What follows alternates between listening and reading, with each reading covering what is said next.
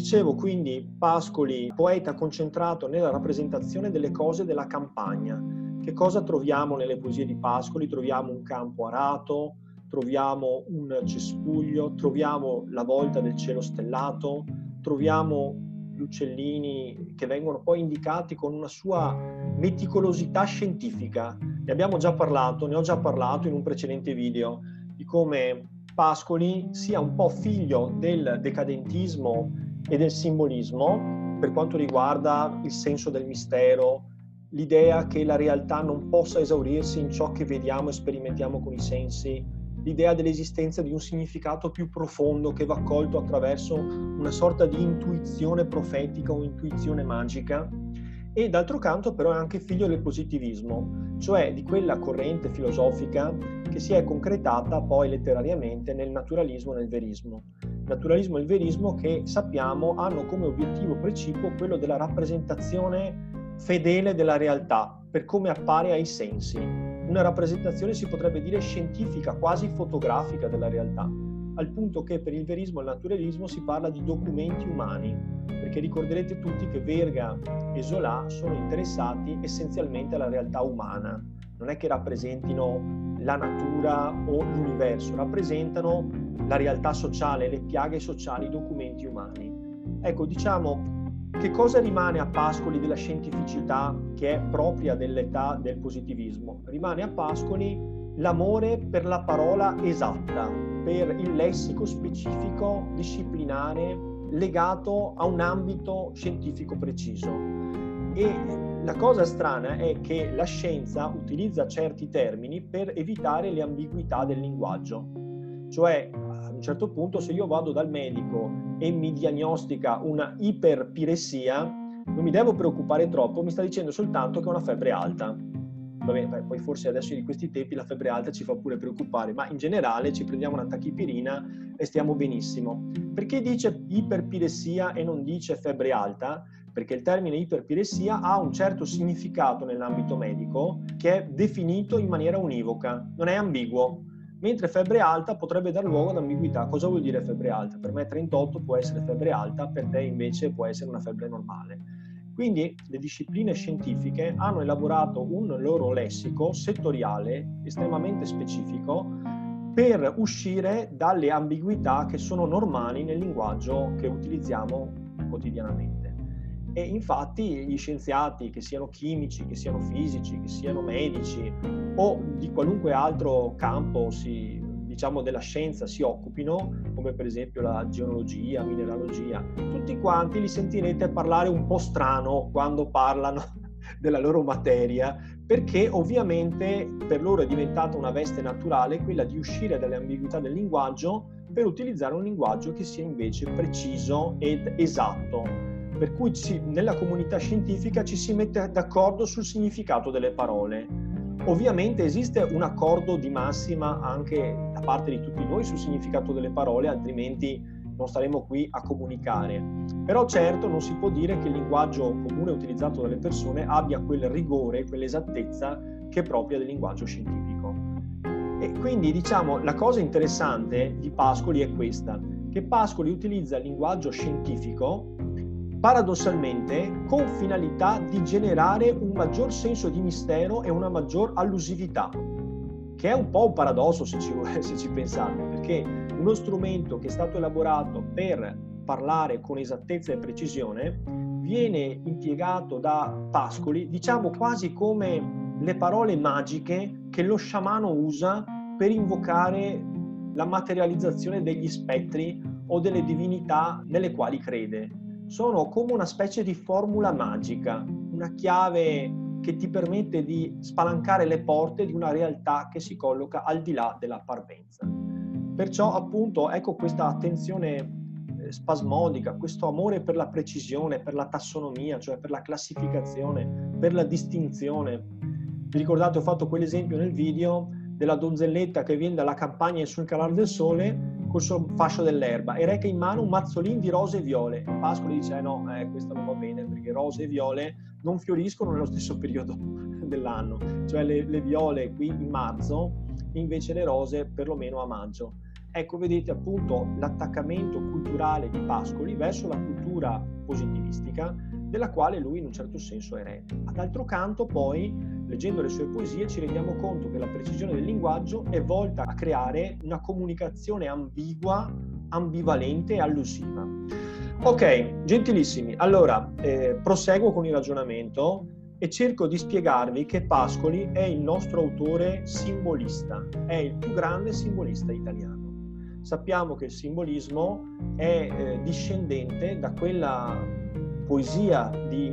di Baudelaire che si intitolava Corrispondenze, nella quale Baudelaire diceva che era possibile ad una persona che si avvicinasse religiosamente alla natura cogliere un messaggio segreto, celato,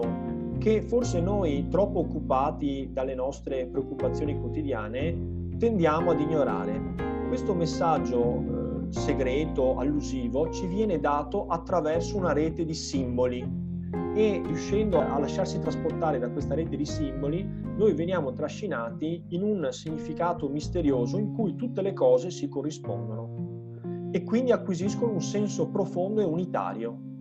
che non è comprensibile alla luce degli strumenti dell'analisi razionale che divide e che eh, dettaglia. Per cui i profumi sono i profumi, i colori sono i colori, gli oggetti sono gli oggetti, le, percezioni della, tattili sono percezioni tattili. Baudelaire dice, leggendo quel messaggio segreto che si dà attraverso una rete di simboli, noi lasciandoci per così dire assorbire da esso, dal suo magnetismo, entriamo una dimensione in cui le cose non sono più distinte tra loro, ma tra loro si compenetrano fino a formare una profonda e tenebrosa unità. Bene, e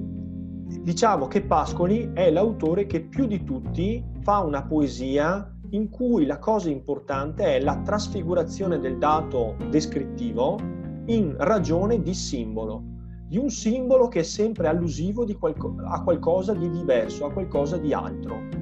che ha una sua enigmatica ambiguità, che ha una sua forza magnetica. Sembra che sia in grado, come un campo magnetico, di attirarci verso di esso e di rivelarci qualcosa di oscuro e di tenebroso, che in Pascoli è quasi sempre negativo, perché Pascoli ha una visione negativa e pessimistica della vita e questo spesso si dice, anche con una certa correttezza, è legato a un trauma, diciamo, infantile o adolescenziale di Giovanni Pascoli, cioè la perdita del padre a causa di morte violenta. Il padre viene assassinato mentre è di ritorno dalla tenuta dei conti di Torlonia e eh, probabilmente per una rivalità riguardo al lavoro, infatti lui era un po' il eh, responsabile della gestione di grandi latifondi di questi conti e probabilmente per una competizione a ottenere quella posizione lavorativa fu fatto fuori, fu, fu assassinato. Tra l'altro Giovanni Pascoli non poté elaborare il lutto nel senso che non fu mai fatta giustizia, non si riuscì mai a scoprire chi eh, era il responsabile di questo assassinio, che poi si portò dietro una scia di lutti, perché uno dopo l'altro eh, morirono non soltanto il padre ma anche la madre e poi alcuni dei suoi fratelli e sorelle. Adesso non mi ricordo esattamente il numero, ma mi, ca- mi pare due o tre, credo almeno, tra fratelli e sorelle. E infatti centrale nella poesia di Pascoli è il tema del nido. Il nido che cos'è? Il nido è eh,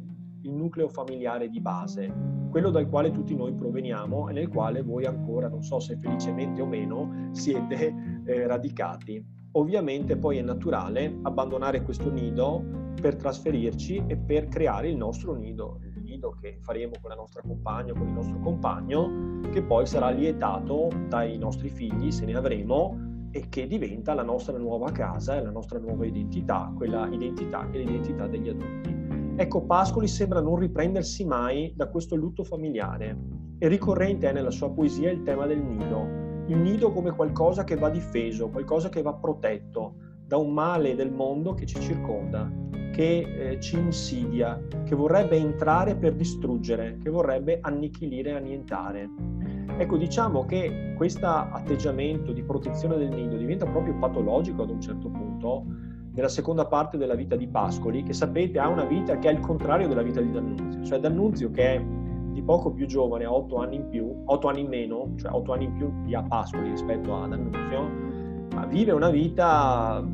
veramente piccolo borghese, insomma. Ecco, mi viene un po' di tristezza perché mi sembra di vederci la mia dentro, la figurata, nel senso che Pascoli studia all'università, ha una carriera da studente modello, viene premiato, elogiato, eh, ottiene encomi di ogni tipo, poi diventa docente in un liceo classico e in seguito occuperà in età avanzata eh, la cattedra che era già stata del suo più illustre maestro Giosuè Carducci, premio Nobel, vi ricordate tutti, per la letteratura italiana proprio eh, nel, eh, nei primi anni del Novecento. Quindi Pascoli, diciamo, ha una bella carriera dal punto di vista intellettuale, perché insegna nelle scuole, poi all'università, poi addirittura in una università, in una cattedra molto prestigiose, però d'altro canto non si può paragonare la sua vita, non è certo un romanzo, ecco la sua vita, la vita di, di Pascoli è una vita normale, normalissima, che poi, diciamo, sul piano privato è una vita molto ritirata, Pascoli si compra poi una casetta a Castelvecchio di Barga, in Toscana, nelle vicinanze di Lucca, in sostanza si ritira lì con l'unica sorella che eh, un po' come lui sembra aver subito questo trauma della perdita del padre e con la quale decidono di vivere, vorrei dire, more uxorio, quasi da marito e moglie, certamente senza consumare rapporti incestuosi, ma vivono tra fratello e sorella cioè Giovanni sembra essere incapace di formare una sua famiglia, questo sul piano individuale, della, se, volete, se volete, psicopatologia della sua vita quotidiana. E, ehm, mentre una sorella, eh, ad un certo punto, che faceva parte di questa specie di rifondazione del nucleo originario della casa Pascoli, ad un certo punto decide di sposarsi ed è interessante notare la reazione che Pascoli ha nei confronti di questa sorella che ad un certo punto, trovando buon partito decide di accasarsi e di avere una sua vita. Beh, noi eh, leggiamo le sue lettere che sono infiammate, infuocate, con cui Pascoli sembra accusare questa sorella che decide di sposarsi di eh, abbandonare il, il, nucleo familiare e di tradire, come se fosse un, un vero e proprio tradimento. Ma il tradimento non può essere perché non credo che i vostri genitori possano accusarvi di tradire perché ad un certo punto decidete di abbandonare la vostra casa e di eh, provare a farvi una vostra vita. Credo che sia nell'ordine naturale delle cose. Può capitare, ma insomma è un caso residuale, quello per cui uno decide di rimanere in casa tutta la vita. Ecco, quindi che eh, una sorella non abbia la libertà di sposarsi trovando un buon marito, non si capisce il motivo se non in chiave di una sofferenza psicologica sviluppata sia da Giovanni Pascoli che dall'altra sorella che eh, condivide con lui questa intimità di una di una specie di nido familiare rifondato, ma d'altro canto impossibile. Un altro aspetto legato a questa sofferenza psicologica di Pascoli è la sua attrazione barra repulsione nei confronti dei temi della fecondità e della sessualità. Ci sono diverse poesie di Pascoli in cui noi notiamo come Pascoli sia come un uomo che è rimasto congelato all'età dei turbamenti puberali, cui la sessualità è una dimensione nascosta che attrae ma contemporaneamente annienta, annichilisce o comunque atterrisce, spaventa, come una specie di abisso che ci attrae, che ci spinge da un lato a volerlo attraversare, ma dall'altro ci incute grande paura e terrore. Ecco, questo poi avremo modo di leggere in alcune poesie di Pascoli e anche questa è una manifestazione diciamo di tipo patologico, ma non essendo noi dei medici psichiatri che abbiano l'obiettivo di psicanalizzare la mente di Pascoli, nostro scopo invece è quello di portare alla luce le caratteristiche della poesia di Pascoli. Quindi io ho fatto riferimento a questi aspetti della sua vita perché poi diventano dei temi della sua poesia e ci aiutano a comprendere anche il, la natura del pessimismo di Pascoli. Pascoli eh, mantiene in sé questa visione di un nucleo familiare, di un nido che eh, è in balia di forze oscure e misteriose che sembrano attentare alla sua compattezza e alla sua sopravvivenza. E ne trae una chiave di lettura cosmica, cioè questa è la condizione umana. E in effetti poi noi scopriremo che siamo proprio esattamente così, cioè siamo, camminiamo con due micro zampette su una specie di, di palla che ci pare molto grande, ma in effetti rapportata alle dimensioni cosmiche è niente, è meno di un granello di polvere che galleggia nel vuoto siderale abbracciata dal buio più impenetrabile. Questa è la nostra reale condizione, oggettiva condizione. Poi c'è questa strana percezione della vita, che è quella per cui c'è un tendone azzurro che ci fa da cornice sopra le nostre teste, che è il cielo, abbiamo questa specie di praticello verde sotto i nostri piedi e tutta la nostra vita si svolge così tra cielo e terra e ci dimentichiamo di qual è la nostra reale condizione. E qua forse varrebbe la pena di ricordare che grazie alle tecnologie, già a partire dagli anni 50 e 60, da quando cioè disponiamo di sonde spaziali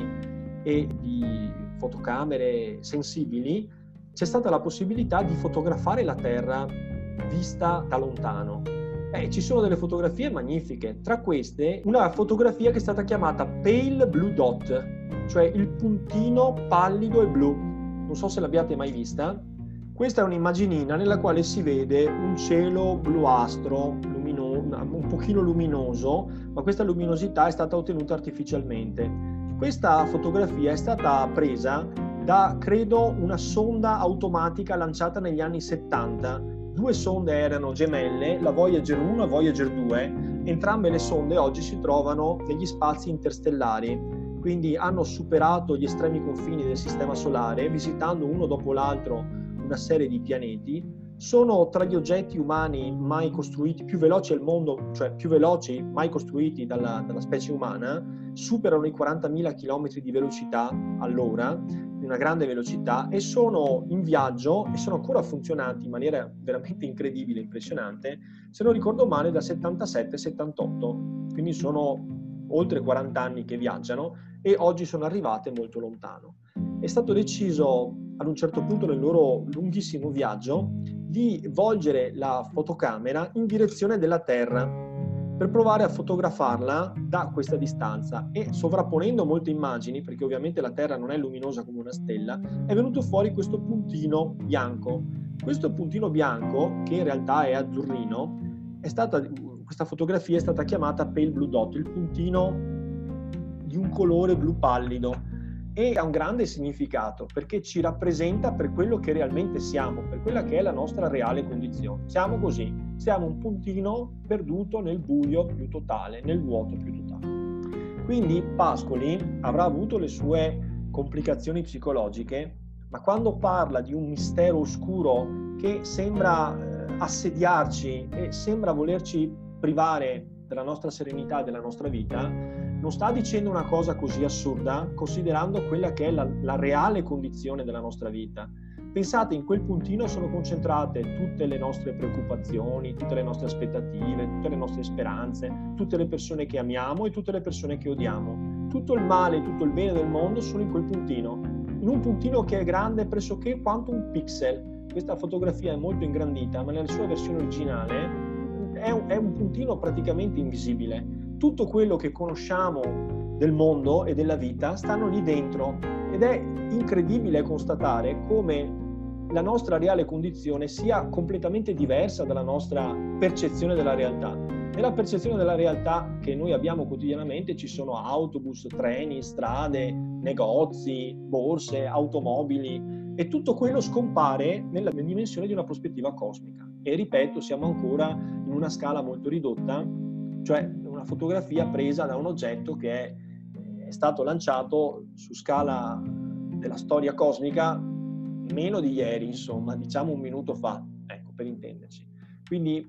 questa è la nostra reale condizione. In un certo senso Pascoli la coglie attraverso le sue poesie, questo senso di essere piccoli, sperduti, eh,